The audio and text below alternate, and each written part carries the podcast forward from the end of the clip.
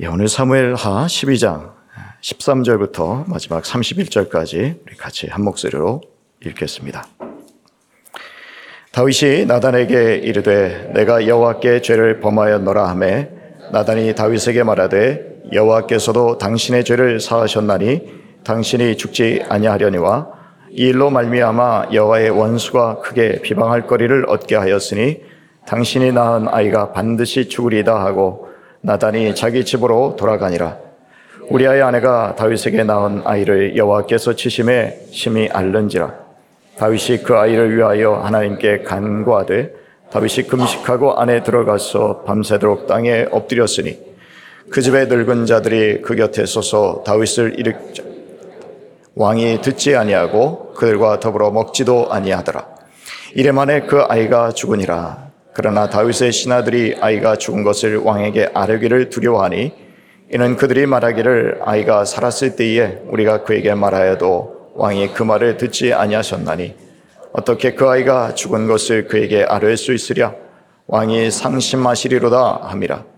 다윗이 그의 신하들이 서로 수군거리는 것을 보고 그 아이가 죽은 줄을 다윗이 깨닫고 그의 신하들에게 묻되 아이가 죽었느냐 하니 대답하되 죽었나이다 하는지라 다윗이 땅에서 일어나 몸을 씻고 기름을 바르고 의복을 갈아입고 여호와의 전에 들어가서 경배하고 왕궁으로 돌아와 명령하여 음식을 그 앞에 차리게 하고 먹은지라. 그의 신하들이 그에게 이르되 아이가 살았을 때에는 그를 위하여 금식하고 우시더니 죽은 후에는 일어나서 잡수시니 이 일이 어찌 됨이니까 하니 이르되 아이가 살았을 때 내가 금식하고 운 것은 혹시 여호와께서 나를 불쌍히 여기사 아이를 살려 주실는지 누가 알까 생각함이거니와 지금은 죽었으니 내가 어찌 금식하랴? 내가 다시 돌아오게 할 수 있느냐? 나는 그에게로 가려니와 그는 내게로 돌아오지 아니하리라 하니라. 다윗이 그의 아내 바세바를 위로하고 그에게 들어가 그와 동침하였더니 그가 아들을 낳음에 그의 이름을 솔로몬이라 하니라. 여호와께서 그를 사랑하사 선지자 나단을 그의 이름을 여데디아라 하시니 이는 여호와께서 사랑하셨기 때문이더라 다윗 나팔을 쳐서 그 왕성을 점령하며 요압이 전령을 다윗에게 보내 이르되 내가 나빠 곧 물들의 성읍을 쳐서 점령하였으니 이제 왕은 그 백성의 남은 군사를 모아 그 성에 맞서 진치고 이 성을 쳐서 점령하소서. 내가 이 성읍을 점령하면 이 성읍이 내 이름으로 일컬음을 받을까 두려워하나이다 하니 다윗이 모든 군사를 모아 라빠로 가서 그곳을 쳐서 그 왕의 머리에서 보석 박힌 왕관을 가져오니 그 중량이 금 한 달란트라 다윗이 자기의 머리에 쓰니라 다윗이 또 그 성읍에서 노약한 물건을 무수히 내오고 그 안에 있는 백성들을 끌어내어 톱질과 썰레질과 철도끼질과 벽돌구이를 그들에게 하게 하니라. 암몬 자손의 모든 성읍을 이같이 하고 다윗과 모든 예루살렘으로 돌아가니라. 아멘. 마태복음 1장에 제일 아, 먼저 족보가 등장하지 않습니까? 그런데 그 족보가 시작이 아, 아브라함과 다윗의 자손 예수 그리스도의 계보라 족보라 이렇게 시작하고 있습니다. 예수님의 족보에 제일 먼저 등장하는 인물로서 아, 다윗은 참 신앙이 좋은 분이었습니다. 그러나 아, 어느 날 아, 죄인의 신분 아니죠 사형을 당해야 되는 예, 그러한 살인자로서 하나님의 심판대 앞에 서게 되는 일을 예, 당하게 됩니다. 그러나 오늘 처음에 읽었던 것처럼 다윗은 아담이나 하와나 가인과 달리 하나님께서 죄를 지적하실 때 변명하지 않았습니다. 그 죄를 바로 인정했습니다. 그리고 제가 바로 그러한 죄를 지은 사람이고 그래서 형벌을 받아 마땅합니다. 나는 아, 죽어야 하고 또 그 자기가 손해를 끼친 것에 대해서 피해를 입힌 것에 대해서 갚아야 하는 사람입니다. 나는 그 형벌을 지고 살아야 할 사람입니다. 라는 것에 대해서 인정했습니다. 그랬을 때 하나님이 즉각 아, 사죄를 선포하십니다. 근데 오늘 여기 본문에 보시면 내가 하나님께 죄를 지었습니다. 우리말로는 그렇게 되어 있습니다만은 히브리어는 단두 아, 마디로 되어 있습니다. 하나님께서도 뭐라고 말씀하시냐면은 역시 나도 너의 죄를 용서하노라. 근데 여기서 용서한다라는 말이요. 아, 히브리 말로는 아바르라는 말인데요. 그 말은 무슨 뜻이냐면 지나치다, 건너가다 그런 뜻입니다. 그러니까 우리가 6월절을 우리 패스오버라고 영어로 하는데요. 넘어간다라는 그런 의미가 있지 않습니까? 하나님께서 어, 그 피를 바른 그 집 양의 피가 문설지와 물지방에 문지방에 있을 때는 어, 그 천사들이 그 집을 지나쳤습니다. 건너갔습니다. 마찬가지로 여기서도 어, 영어로는 take away나 put away라는 그런 단어를 사용했습니다만은 여기서 보면 하나님께서 지나치신 거예요. 정면 돌파를 하지 않으신 겁니다. 다윗의 죄에 대해서 하나님께서 맞닥뜨리시고 정면 돌파하셨으면 어떻게 되겠습니까? 죽지요. 그러나 하나님은 그것을 넘어가셨습니다. 간과하셨습니다. 하나님께서 우리 모든 죄인들의 죄를 간과하시지 않으면 넘어가시지 않으면 정면 돌파하신다면 아마도 살아남을 사람이 아무도 없을 것입니다. 또 하나는 사무엘하 7장에 보시면 하나님께서 다윗과 영원한 언약을 맺으십니다. 네가 죄를 범해도 내가 징계는 하겠지만 그러나 사울에게서처럼 너의 왕위를 빼앗지는 않겠다. 그러니까 하나님께서는 언약에 신실하신 분이잖아요. 그래서 여호와 하나님 아닙니까? 하나님께서는 그 다윗과의 언약을 지키셔서 용서해 주셨습니다. 용서함 받고 은혜를 체험한 다윗이 어떻게 살아가느냐? 바로 그것을 보면 오늘 처음에 금식하는 장면부터 나옵니다. 우리 다시 한번 이렇게 우리아가 우리아의 아내가 다윗에게 낳은 아이를 여호와께서 치심에 심히 앓는지라라고 되어 있는데요. 16절부터 18절까지 다시 한번 읽어보도록 하겠습니다. 다윗이 그 아이를 위하여 하나님께 간구하되 다윗이 금식하고 안에 들어가서 밤새도록 땅에 엎드렸으니 그 집의 늙은 자들이 그 곁에 서서 다윗을 땅에서 일으키려 하되 왕이 듣지 아니하고 그들과 더불어 먹지도 아니하더라. 이래 만에 그 아이가 죽으니라. 그러나 다윗의 신하들이 아이가 죽은 것을 왕에게 아뢰기를 두려워하니 이는 그들이 말하기를 아이가 살았을 때에 우리가 그에게 말하여도 왕이 그 말을 듣지 아니하셨나니 어떻게 그 아이가 죽은 것을 그에게 아뢰 수 있으랴 왕이 상심하시리로다 하니라. 다윗이 그 아이를 위해서 금식했습니다. 아, 하나님께서 물론 선언을 하셨습니다. 그 아이가 반드시 죽는다. 그리고 그 앞에 다윗의 아내라고 되어 있지 않죠. 우리아의 아내라고 되어 있습니다. 그러니까 우리아의 아내를 범해서 낳은 아이였기 때문에 하나님께서 그 아이를 데려가시겠다라는 것이죠. 불륜의 열매를 하나님께서 제거하시겠다라는 것입니다. 하나님께서 분명히 선언하셨어요. 하지만 다윗은 지금 어떻게 합니까? 기도합니다. 뭐라고 기도합니까? 살려주세요. 여러분, 이게 하나님과 다윗이 갖고 있는 관계라는 거예요. 내가 비록 잘못했고 범죄했고 죽을 죄를 지었지만 하나님이 나를 용서해 주셨습니다. 그랬더니 어떻게 합니까? 하나님이 분명히 죽을 것이라고 선언했는데도 살려주세요 하고 하나님 앞에 달려간다라는 거예요. 우리가 아이들을 키우면요. 아이들을 심하게 때립니다. 잘못했기 때문에 때리는 거죠. 그냥 때리지 않지 않습니까? 근데 그 아이가 엄마 아빠한테 달려와서 안기려고 합니다. 어떻게든 안기려고 합니다. 그 엄마 아빠의 품에서 용서받았다라는 증거를 얻기 원하기 때문입니다. 그래서 너무 화가 나서 안 안아주려고 하더라도 하다가도 나중에 다가오면 어떻게 합니까? 결국은 안아주죠. 부모의 품에서 결국 평안을 얻습니다. 그리고 훌쩍훌쩍 울면서 잡니다. 좋으니까.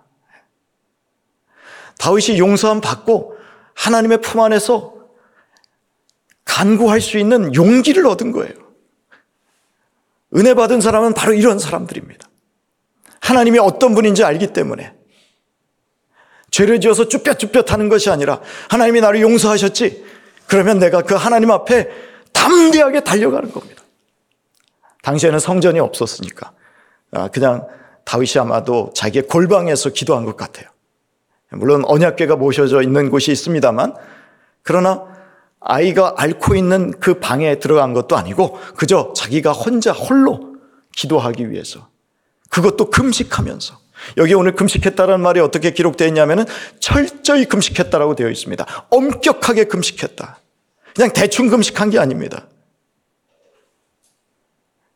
에스더도 금식할 때 사흘 동안 아무것도 안 먹고 금식했어요. 물도 안 먹고 금식했어요. 다윗도 그렇게 하나님 앞에 아주 엄격하게 금식하면서 아이를 살려달라고 간구한 것입니다. 아이가 아프면은 대체로 우리는 어떻게 합니까? 병원에 데려가죠. 의사에게 갑니다. 하지만 다윗은 이 병이 이 아이에게, 이 유아에게 닥친 이 질병이 하나님께서 주신 병이라는 것을 알기 때문에 의사를 부르지 않습니다. 이거는 하나님과 내가 해야, 해결해야 될 문제이지 하나님께서 주신 질병이기 때문에 사람이 해결할 수 있는 문제가 아니라는 걸 너무 잘 알거든요. 그러니까 어떻게 합니까? 오직 하나님께만 엎드리는 거예요. 오늘도 여러분 이 하나님 앞에 나온 이 자리가 여러분이 은혜 받은 자리인 줄 믿으시길 바랍니다. 모니터 앞에 앉아 있든지 아니면 이 시간에 단잠을 깨워서 이 자리에 나와 있든지 내가 하나님 앞에 달려올 마음이 있었다라는 것은 뭡니까? 용서받고 은혜 받은 그 마음이 있기 때문에 나와 있는 것이죠. 사람 앞에 나아가서 구걸하듯이 요청하지 마십시오. 사람은 우리에게 어떠한 만족을 줄 수 없습니다. 진정한 치유와 만족과 위로를 주실 수 있는 분은 오직 하나님밖에 없습니다. 그 하나님 앞에 나와서 매달리는 거죠. 여러분 언제 한번 금식해 보셨어요?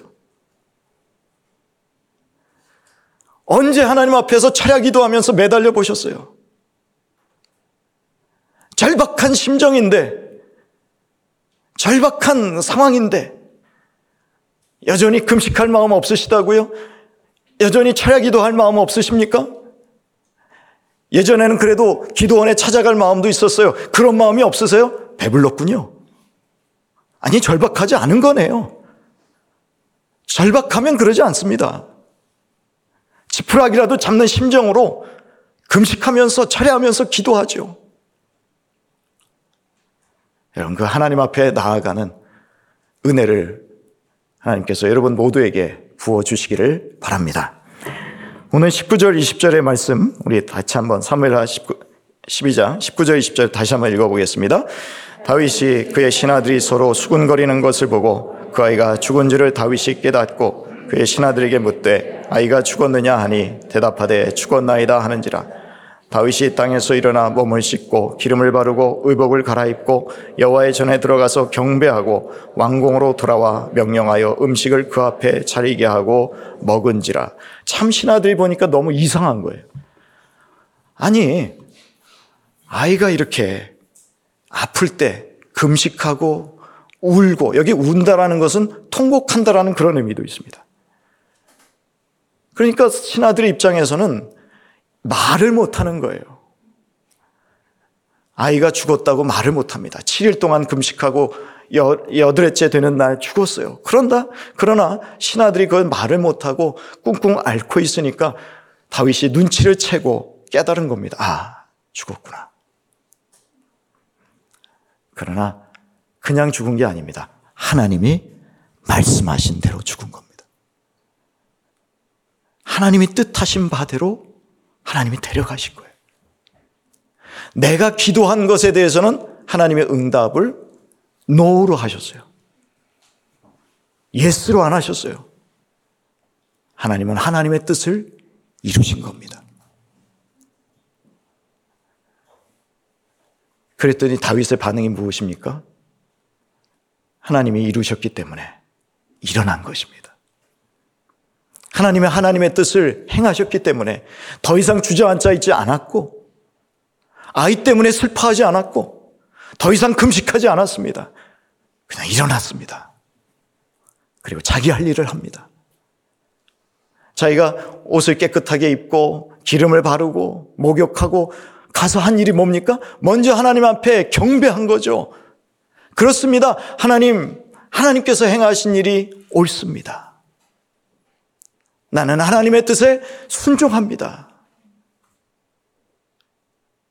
변명하거나 혹은 하나님 앞에 항의하려면 한이 없습니다. 하나님 잘못한 것은 나와 바세반데 아니 난데 특별히 자신인데 왜 죄 없는 애는 데려가십니까? 그럴 수 있잖아요. 하지만 다윗이 원망하지 않습니다. 항의하지 않습니다. 하나님 앞에 복종의 표시로 바로 그 자리에서 일어나서 이제 하나님께서 자기에게 맡겨주신 일상을 시작한다라는 것이죠. 여러분, 은혜 받은 자의 모습이 이런 겁니다. 하나님의 뜻이 무엇인지 분별하셨습니까? 그러면 뒤돌아보지 않는 거예요. 더 이상 과거에 매이지 않는 거예요. 더 이상 과거에 마음 아팠던 그 상처를 안고 슬퍼하며 살지 않는 것입니다. 하나님께서 나에게 보여주신 그 길을 향해서 앞만 보고 달려가는 것입니다. 아멘. 일어서십시오. 과거 나를 붙잡았던 발목을 잡았던 것에 대해서 과감히 떨쳐내십시오. 그리고 하나님께서 주시는 새로운 은혜의 길을 향해 달려가십시오. 그것이 다윗이 오늘 은혜 받은 자로서 보여주고 있는 모습이라는 것이죠. 21절부터 23절까지 또 같이 한번 읽어보겠습니다. 그의 신하들이 그에게 이르되 아이가 살았을 때에는 그를 위하여 금식하고 우시더니 죽은 후에는 일어나 잡수시니 이 일이 어찌 된미니까 하니? 이르되 아이가 살았을 때 내가 금식하고 운 것은 혹시 여호와께서 나를 불쌍히 여기사 아이를 살려주실는지 누가 알까 생각함이거니와 지금은 죽었으니 내가 어찌 금식하랴? 내가 다시 돌아오게 할 수 있느냐 나는 그에게로 가려니와 그는 내게로 돌아오지 아니하리라 하니라. 여러분 얼마나 다윗이 하나님에 대해서 긍정적으로 생각합니까? 22절에 혹시 여호와께서 나를 불쌍히 여기사 아이를 살려 주실는지 누가 알까? 아무도 모른다. 하나님은 원래 어떤 분이십니까? 사랑이 많으신 분이잖아요. 여러분 출애굽기 34장으로 한번 같이 가실까요? 출애굽기 34장 6절부터 9절입니다. 출애굽기 34장 6절에서부터 9절입니다. 우리 같이 한 목소리 읽어봅니다. 여호와께서 그의 앞으로 지나시며 선포하시되 여호와라 여호와라 자비롭고 은혜롭고 노하기를 더디하고 인자와 진실이 많은 하나님이라 인자를 천대까지 베풀며 악과 과실과 죄를 용서하리라. 그러나 별을 면제하지는 아니하고 아버지의 악행을 자손 3, 4대까지 보응하리라. 모세가 급히 땅에 엎드려 경배하며 이르되 주여 내가 주께 은총을 입었거든 원하건대 주는 우리와 동행하옵소서. 이는 목이 뻣뻣한 백성이니이다. 우리의 악과 죄를 사하시고 우리를 주의 기업으로 삼으소서. 하나님은 어떤 분이십니까? 자비롭고 은혜롭고 노하기를 더디 하시고 인자를 천대까지 천대까지가 무슨 의미입니까? 영원히 베푸신다는 얘기입니다. 거기에 비해서 죄를 지었을 때 벌은 3, 4대예요. 무슨 말입니까? 잠깐이라는 얘기입니다. 천대와 3, 4대는 비교할 수 없습니다. 하나님이 그렇게 자신에게 은혜를 베푸시는 분이라는 것을 인자와 자비가 풍성하시다는 분을 다윗은 알았습니다. 여러분도 깨닫게 되기를 바랍니다.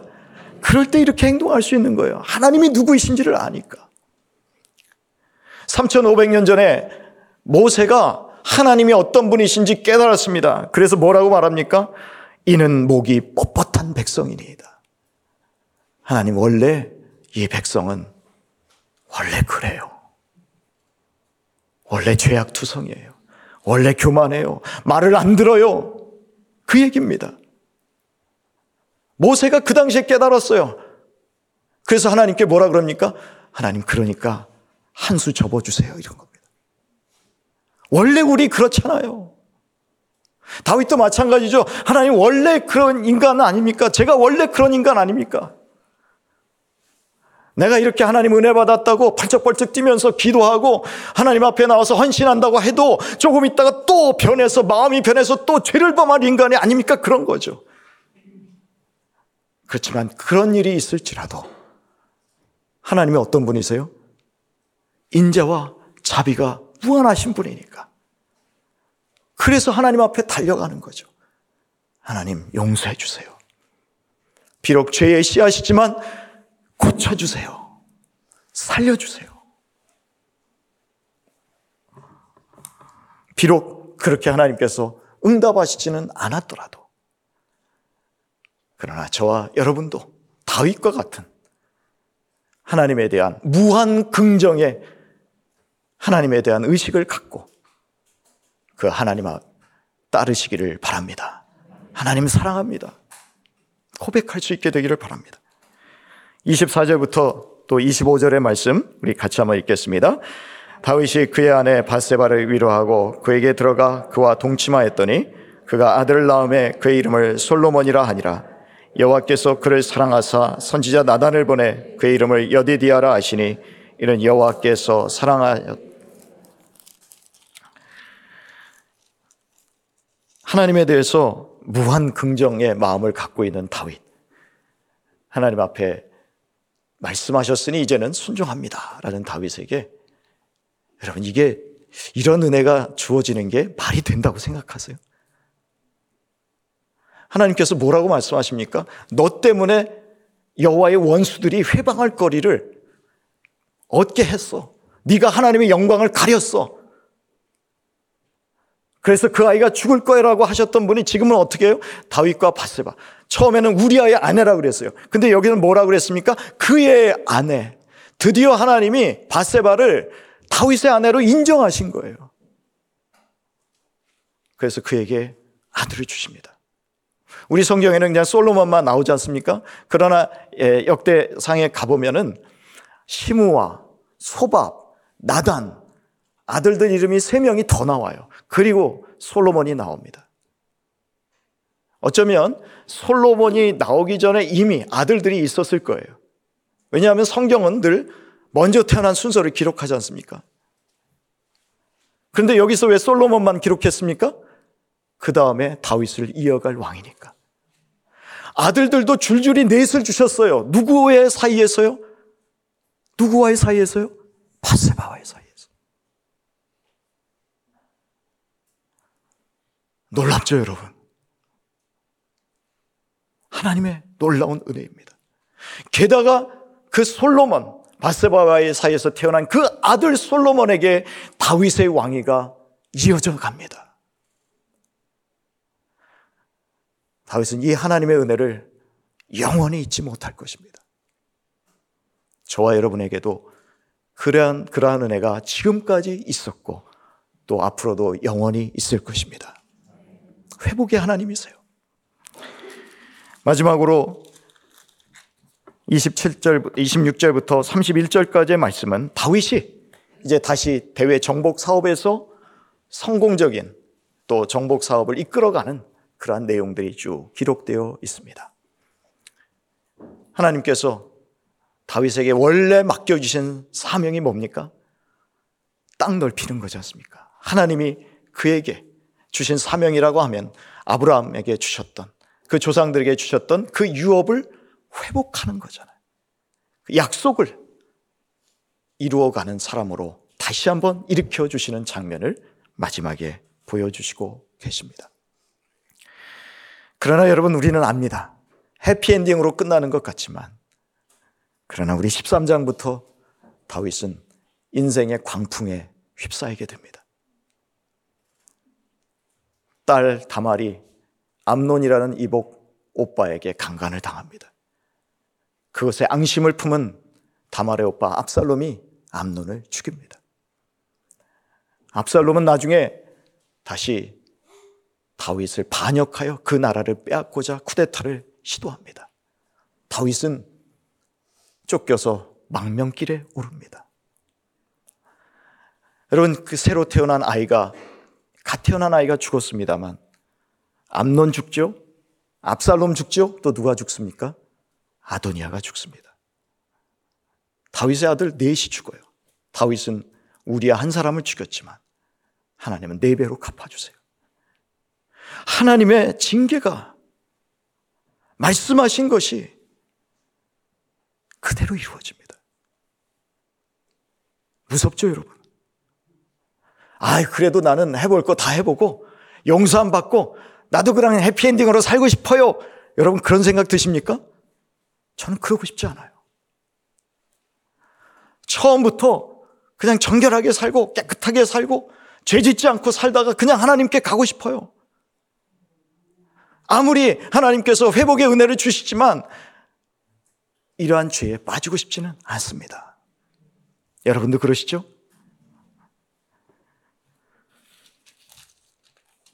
히브리서 12장 8절에서 12절을 마지막으로 읽고 같이 말씀을 마무리하겠습니다. 히브리서 12장 8절에서 11절입니다.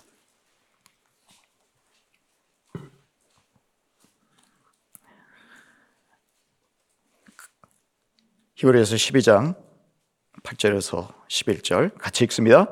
징계는 다 받는 것이거늘 너희에게 없으면 사생자요 신하들이 아니니라. 또 우리 육신의 아버지가 우리를 징계하여도 공경하였거든 하물며 모든 영의 아버지께 더욱 복종하며 살려하지 않겠느냐. 그들은 잠시 자기의 뜻대로 우리를 징계하였거니와 오직 하나님은 우리의 유익을 위하여 그의 거룩하심에 참여하게 하시느니라. 무릇 징계가 당시에는 즐거워 보이지 않고 슬퍼 보이나 후에 그로 말미암아 연단받은 자들은 의와 평강의 열매를 맺느니라. 아멘. 그러나 다윗이 그 징계를 받으면서 어디 불평했다는 말은 없습니다. 하소연했다는 말도 없습니다. 징계와 함께 살아갑니다. 징계가 은혜임을 알기 때문입니다.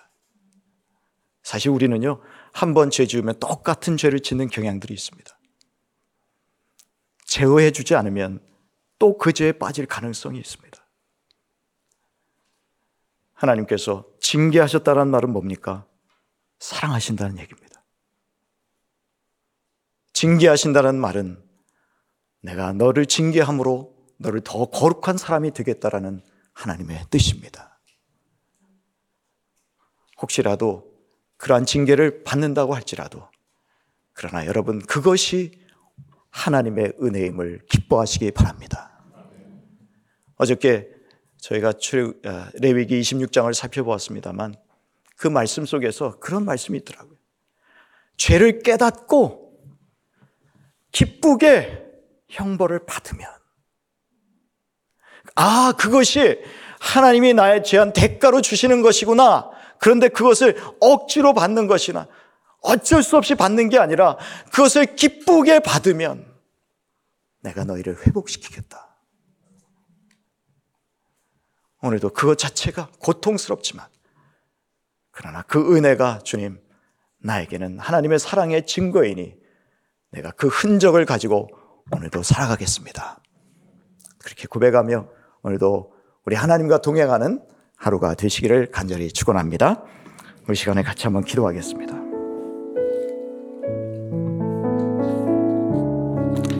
오늘도 하나님의 말씀을 우리 잠시 생각하면서 심는 대로 거둔다는 것을 꼭 기억하셨으면 좋겠습니다. 하나님은 그냥 넘어가시지 않습니다. 육신으로 심는 자, 육신의 것을 거둘 것이고요. 성령으로 심는 사람, 성령의 아름다운 열매를 맺을 것입니다. 죄에 대해서 반드시 대가를 치른다는 것을 두려워하며 기억하게 하여 주옵소서. 두려움과 떨림으로 우리 구원을 이루며 날마다 날마다 하나님의 성령의 열매를 맺기 위해서 솔로몬과 같은 평화의 열매를 맺어갈 수 있는 저의 삶이 되게 하여 주옵소서. 주여 우리로 하여금 죄에 빠지지 않게 하시고 조심하며 깨어 기도함으로 시험에 들지 않게 하여 주옵소서.